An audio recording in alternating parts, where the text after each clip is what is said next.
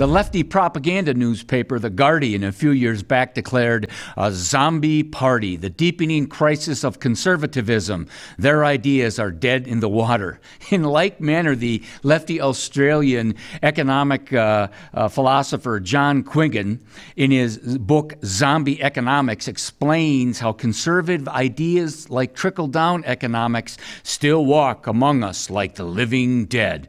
And then there's leftist Nobel Prize winning economist Paul Krugman in his book Arguing with Zombies Economics, Politics, and the Fight for a Better Future, where he opines that conservative ideas are stupid ideas that just won't die.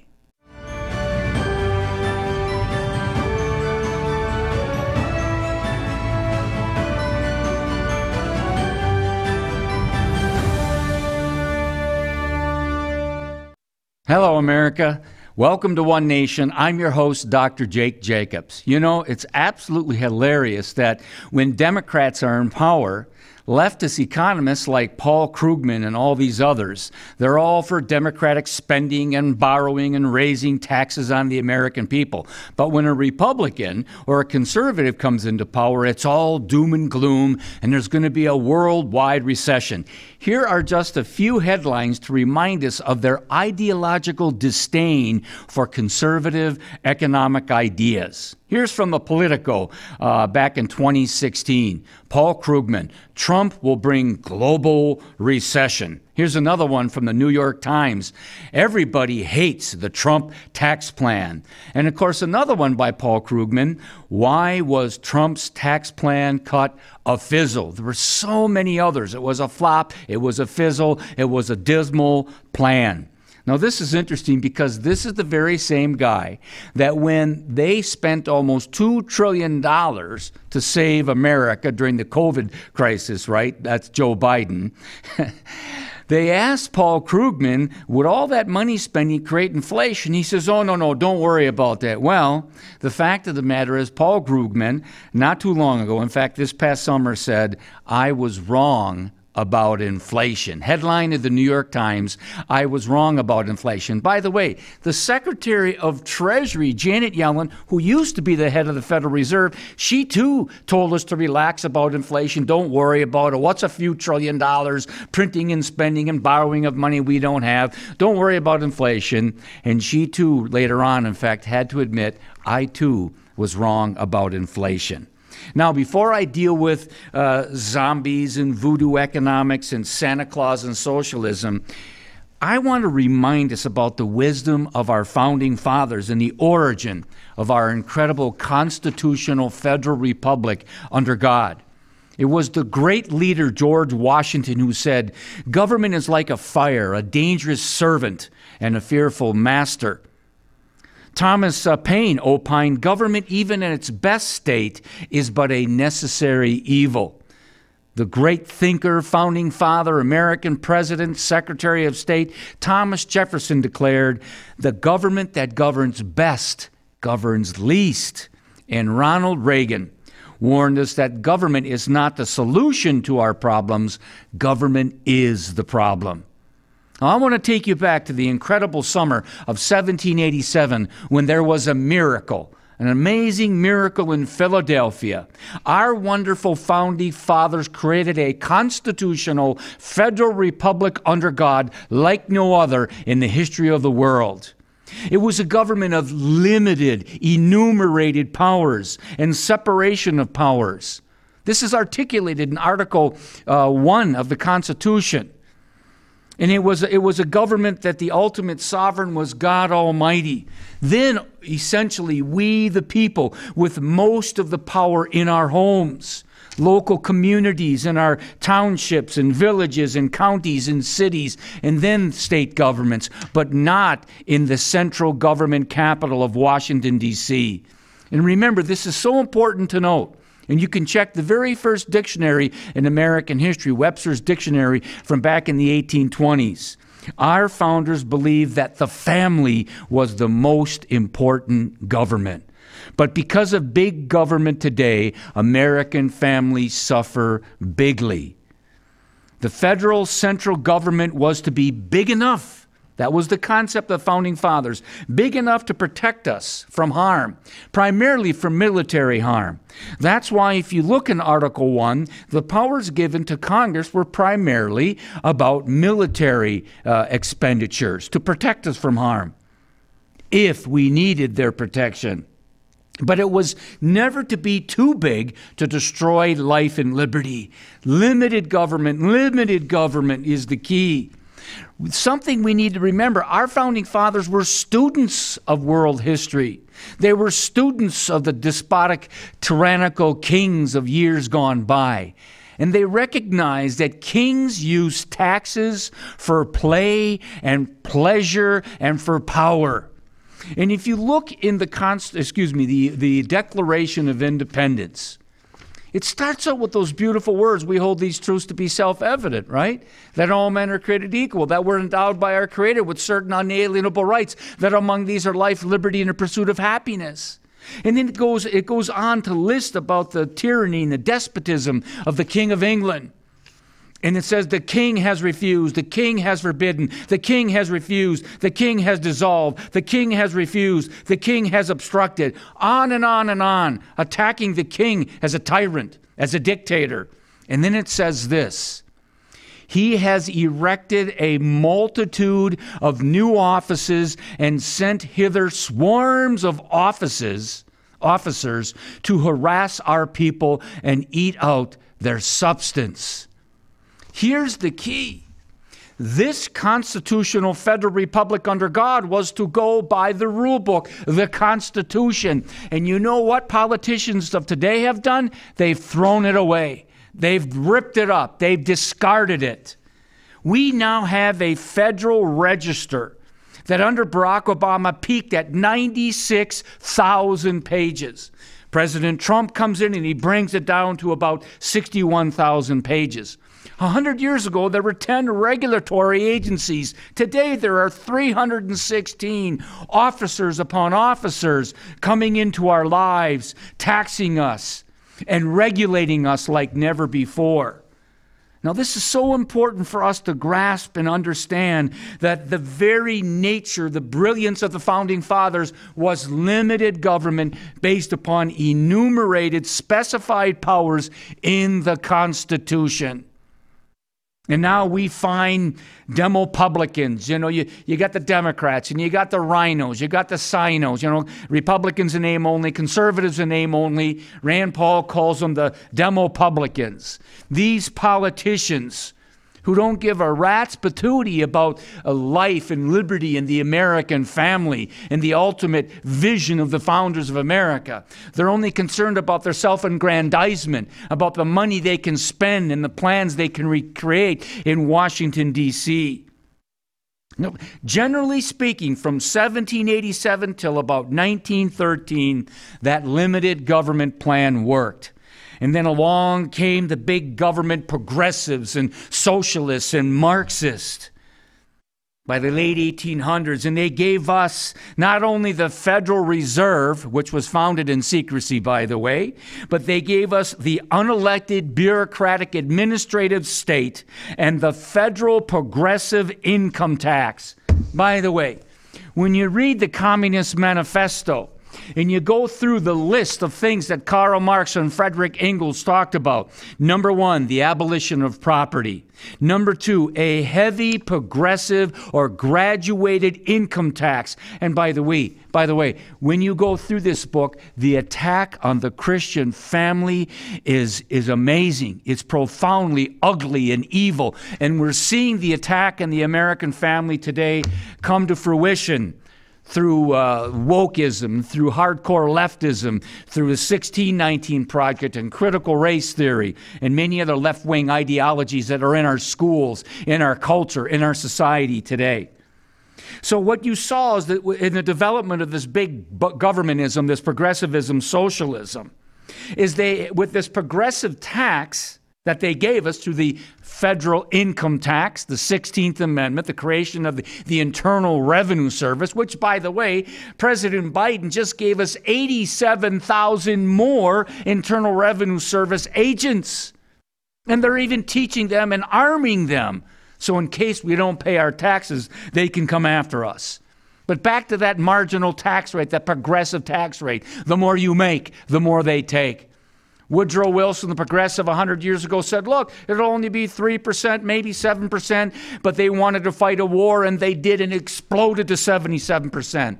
And so politicians, whether it be Democrats or Republicans, have been arguing should it be 3%, 7%, 77%, 94%, whatever the case may be. They've been arguing and debating and using the income tax, the progressive tax, to regressively destroy life and liberty, to come into our homes, to invade the privacy of our homes, to know how much money we make. And the more we make, the more they take. That's the bottom line, people. Now, Back in 1980, George H.W. Bush, he was running for president of the United States, and in the government, in the Republican primaries, he went up against a great governor from California called Ronald Reagan. And he had something that he called voodoo economics. Voodoo economics. Now, voodoo economics, the term he used in a debate in 1980. That would have been, I think, somewhere around uh, April. Yeah, it was April 10th in Pittsburgh of 1980. Well, a couple years, what ended up happening is Ronald Reagan beat him, but Reagan chose him as his VP candidate. I don't think it was a good choice. Uh, but politicians will do that because he wanted to be able to get the more moderate Republicans to join the party together, kind of like when JFK picked LBJ uh, from the southern state of Texas to get more southern vote, the vote to shore up the southern Democratic vote back in 1960. But here's the point he called Ronald Reagan's plan, his plan for cutting taxes, voodoo economics. And then he lied and said, I never said that. So I want you to see how NBC News handled this back in 1982, 40 years ago. And remember this, please. Here goes. It's commonly believed that back in the Republican primaries of 1980, candidate George Bush referred to Ronald Reagan's economic plans as voodoo economics. Last night, Vice President Bush was asked about that and corrected the record. Well, what I said back then, it's, it's very hard to find. The, you know, actually, let me start over. One, I didn't say it. Nobody, every network's looked for it, and none can find it. It was never said. I challenge anybody to find it. Challenge accepted. Let's go back to Carnegie Mellon University, Pittsburgh, April 10th, 1980. George Bush. So what I'm saying is that that it's uh, it just isn't going to work.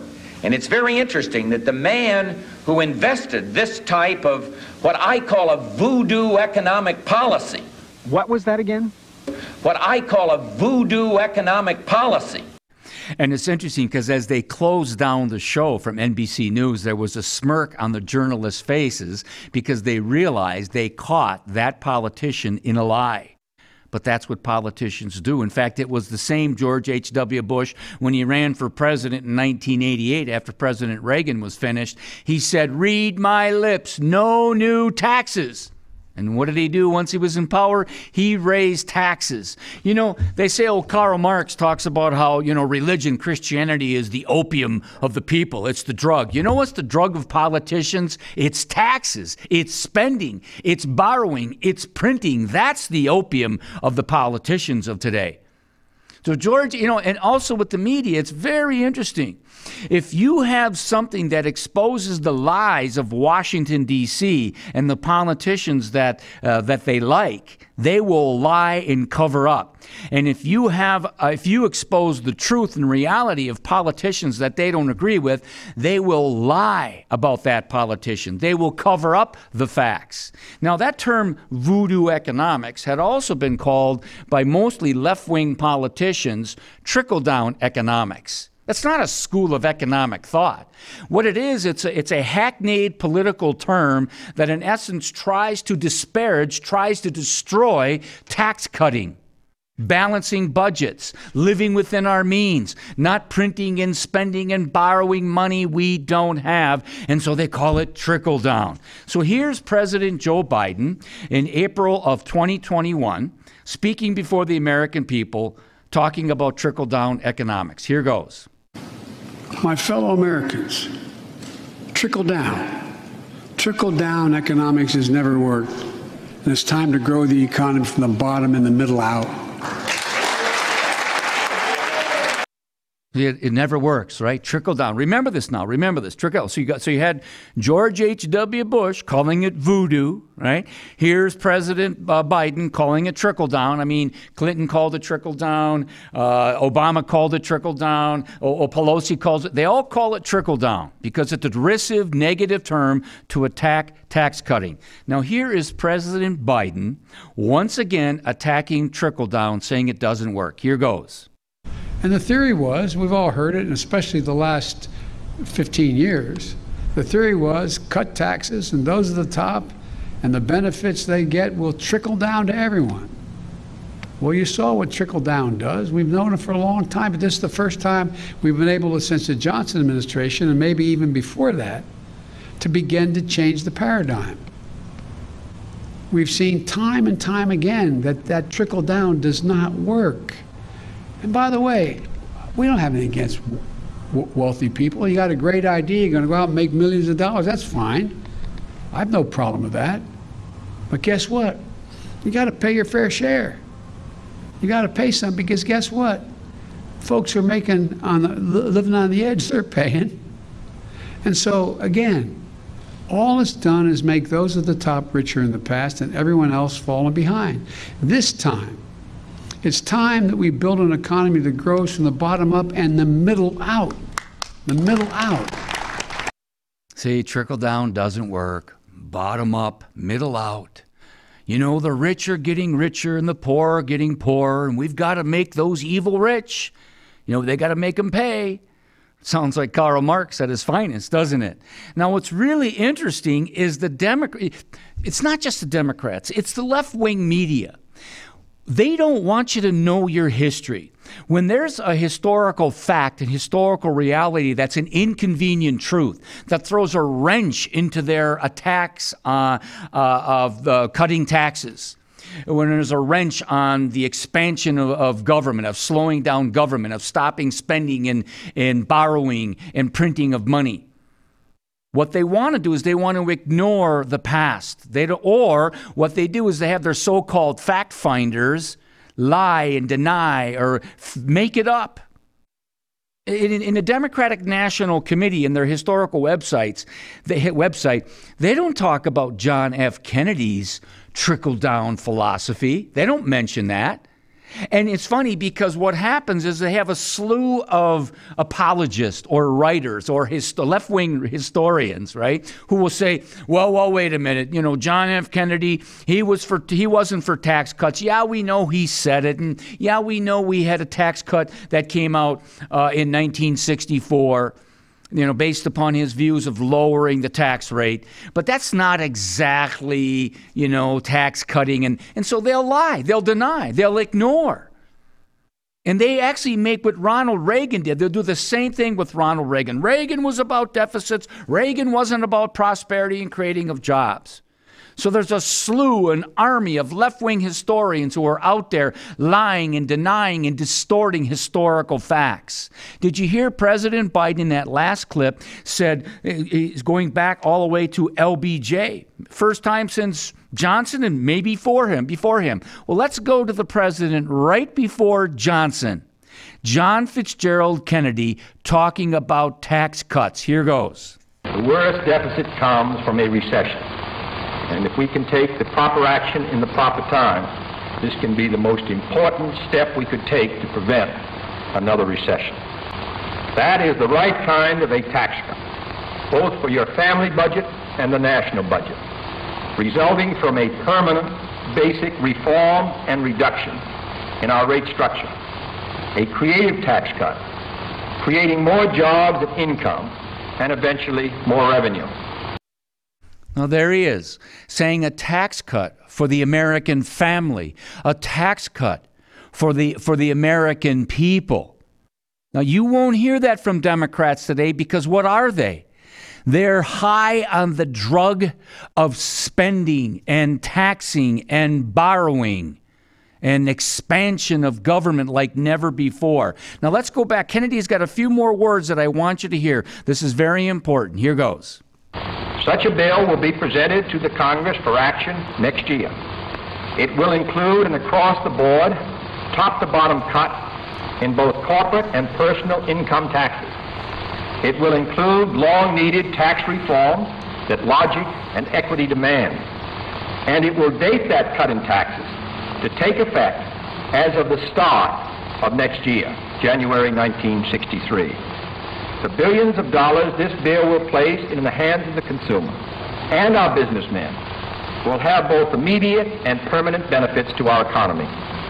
Every dollar released from taxation that is spent or invested will help create a new job and a new salary. And these new jobs and new salaries can create other jobs and other salaries, and more customers and more growth for an expanding American economy. You just heard a minute and a half of John Fitzgerald Kennedy talking about tax cuts for corporations, for individuals, and saying every dollar that is released from being taxed comes back to the consumer, comes back to the American family, and then goes out into the American society. it creates jobs upon jobs upon jobs. This is something the Democrats, the, the Demo publicans, the progressives, the socialists, the Marxists don't want you to know that G- John F. Kennedy had a, a fiscal conservative policy. And they get, you know, when, when conservatives like me come along and remind people of that, oh, no, no, there's a, the so called fact finders, right? They lie and distort and pervert and say, Kennedy didn't mean that. Kennedy didn't do that. He most certainly did. In fact, listen to what Kennedy said talking about the paradoxical truth about taxes that'll blow you away. It is a paradoxical truth that tax rates are too high and tax revenues are too low. And the soundest way to raise the revenues in the long run is to cut the tax rates. Cutting taxes is now is not to incur a budget deficit but to achieve the more prosperous, expanding economy which can bring a budget surplus. This, this, is, this is what Joe Biden would call trickle down. This is what George H.W. Bush would call voodoo. Now, this is interesting because there was, people say, oh, that's Art Laffer curve, that's Ronald Reagan. No, Ronald Reagan wasn't even governor of California at this point. John F. Kennedy, like Ronald Reagan, was a student of history. He was not only a World War II hero in the U.S. Navy, but he also understood Calvin Coolidge. Calvin Coolidge, with his Secretary of Treasury by the name of Andrew Mellon, a brilliant economist, lowered the marginal tax rate down to 25%, and it exploded the economy. They call it the Roaring Twenties economic, economic innovativeness, creativeness, productivity, capital flow into American society like never, never before, prosperity, flourishment like never before. And it was the stupid Herbert Hoover, there's a Republican, right, who raised the taxes, tariffs galore, and the Federal Reserve that also destroyed what was going on with the prosperity of the 1920s. I only have a few minutes left, so I can't go on to that history. But my whole point is when John F. Kennedy called for the lowering of corporate taxes and individual taxes, he understood the paradoxical truth that you can tax too high and actually diminish revenue, or you can tax just right and you can expand revenue plus the economy. And that's exactly what happened. And now remember something, by the way. When Calvin Coolidge was president, Ronald Reagan was in high school. And he also started college at the tail end of Calvin Coolidge's administration. He was an economics major in Eureka College in, in Illinois back in the late 20s, early 1930s. He experienced the Great Depression. He saw the brilliance of Andrew Mellon, Secretary of Treasury's understanding that the tax rate was too high. And by the way, I forgot to mention this, but Calvin Coolidge was able to pay off a significant amount of the war debt the progressives gave America at that time period. Remember how the kings and the tyrants love to tax so they can play, so they can go to war, and they can enjoy the prosperity of the fruits of your labor. Remember, the power to tax is the power to destroy. And that's what the progressives, the socialists, and the Marxists and the demo publicans are all about today. So remember this Ronald Reagan was a student of Calvin Coolidge and Andrew Mellon. So let's hear what Ronald Reagan had to say about his economic plan and how profoundly efficacious it was. Here goes. In this present crisis, government is not the solution to our problem. Government is the problem.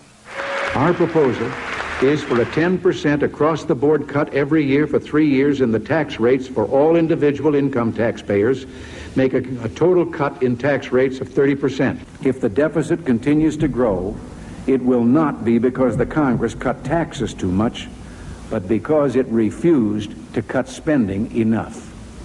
They just can't face discovering that their tax and tax, spend and spend philosophy over all these years didn't work, doesn't work, and won't work. No one that I know in this government has any intention of taking away the checks that these people are getting. I've said it over and over again, but somehow it does not get as much attention as the lies that have been told by those who want to portray us as somehow out to destroy Social Security.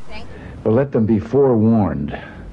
No matter how well intentioned they might be, no matter what their illusions might be, I have my veto pen drawn and ready for any tax increase that Congress might even think of sending up. And I have only one thing to say to the tax increasers go ahead, make my day.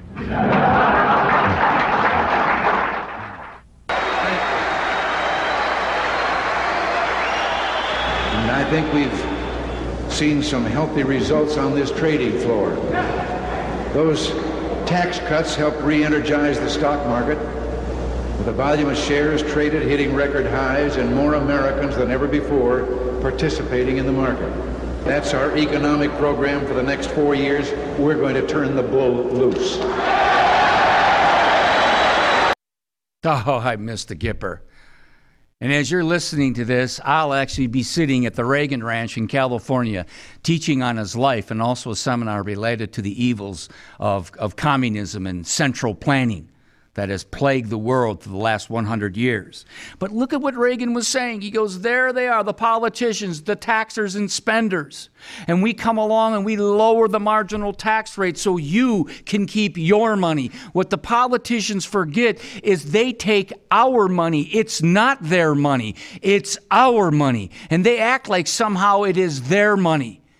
And we need to remind them that the founders of this country understood that the power to tax was the power to destroy. It's the power to destroy property, life, and liberty. Over and over again, we have to remind the American people of that reality. And you know what the so called fact finders will do? Just like John Fitzgerald Kennedy's tax cuts. Oh, Reagan destroyed the economy. Oh, Reagan's deficit. You know, it was horrible and deplorable.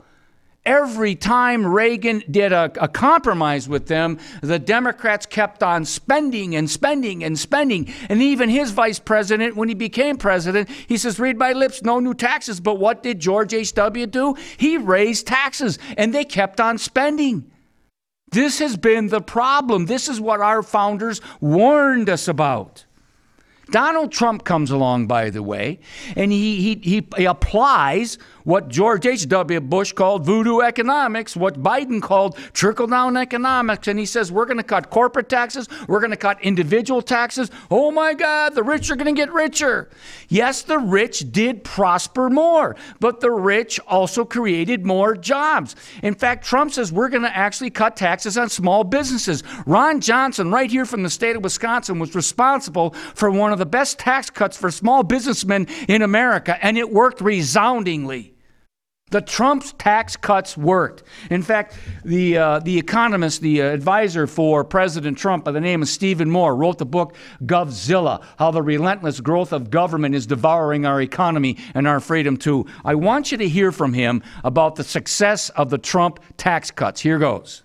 The Trump tax cuts are at stake in this election. And as you may know, Joe Biden was in upstate New York yesterday saying he inherited a terrible recession because of the Trump tax cuts. MAGA, mega, trickle down, blah, blah, blah. So the Trump tax cuts, what's their fate going to be? Well, first of all, they were a huge success, Larry, and you had a huge hand in, in helping craft those. And, and so look, at, look, the economy exploded after those tax cuts. You know the numbers: lowest poverty rate uh, for all Americans, lowest unemployment rate, big, big gains in, in real middle-income uh, households' uh, take-home pay. Uh, exactly the opposite of sort of what we've seen under Biden. And I'm going to add another one, Larry. How about the tax receipts? They're up, up, up, up since that tax cut. And and so uh, th- that's all good news. There's no reason not to make these permanent. Some of them expire uh, in 25 and 26 and 27. And I say to the Republicans when they take over Congress, let's just make it all permanent. Those lower tax rates, and don't forget these were not tax cuts for the rich, Larry. Small businesses got a big tax cut thanks in no small part to Gary Johnson of Wisconsin. Uh, we also had the lower corporate tax rate, which brought a flood of capital into the United States. It worked like a charm. Let's make it permanent. Now, Stephen Moore mistakenly called the great senator from the state of Wisconsin Gary Johnson. He met Ron Johnson, because Ron Johnson, who was a businessman, by the way, not a lifer politician like Joe Biden, Nancy Pelosi, Chuck Schumer, right? But he understood the nature of helping businesses flourish, people flourish, lower their taxes. But we live in a day and age of Santa Claus socialism, people. Santa Claus socialism, when I asked the, go- the grown ups to judge for themselves what Christmas present they wanted, they all, they all chose socialism. That's absolute rubbish. That's absolute rubbish. But in this day and age, you got Biden right before the election saying, you know what? No more student loans, gifts for everyone. You know, Santa Claus is here it is. You want this, we'll give you that. You're an illegal alien, come on into the country, free education, free food stuff. We live in a day and age of growing class of moochers, dependency class no longer actually living strongly independently on their own, but turning to the government to bail them out. I got to tell you what, people, more and more the thinking is that Santa Claus is real and he's a democratic socialist. This is Santa Claus is real, says Current Affairs, and he's a democratic socialist. You know, like the Socialist Squad? Ocasio Cortez, who de- demands spending of trillions of more dollars. Santa Claus of North Pole, North Pole, Alaska, is running for Congress on a progressive platform. Can the true Christmas spirit of love and solidarity triumph against the right wing politics of Sarah Palin? Unbelievable people. That more and more and more they, they, they say now the Zoomers that voted in droves for Democrats, for Biden's agenda, who want more free stuff, more gifts under the tree, that somehow they think that it's not going to cost somebody. There's no such thing as a free lunch. Somebody has to pay.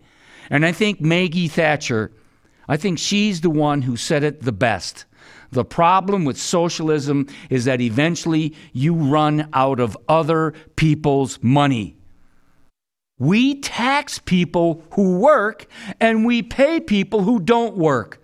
The more we make, the more they take, and they think you can tax, spend, and borrow our way into prosperity. And it ain't happening.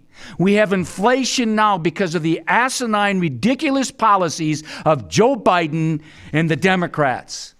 And we need to we need to resoundingly let the country know, let the people know the buck stops here. Enough already. Maybe, you know, maybe in this darkness there's sunshine. Ronald Reagan was from the sunshine state of California. Well, the official sunshine state is Florida. And maybe there's another Ronald out there who can help us turn this around. But it's not just one man, one woman. It's not just Congress, where according to the rule book, it should be congressional, uh, the Congress should be dealing with the expenditures. This administrative bureaucratic state has exploded, and we must find a way to rein in the, this deep swamp madness that's going on. So, more and more Americans need to get involved and elect authentic conservatives, fiscal conservatives, and fight this madness in Washington, D.C. So, my fellow Americans, until we meet again, God speed to you, God bless, and happy trails to you.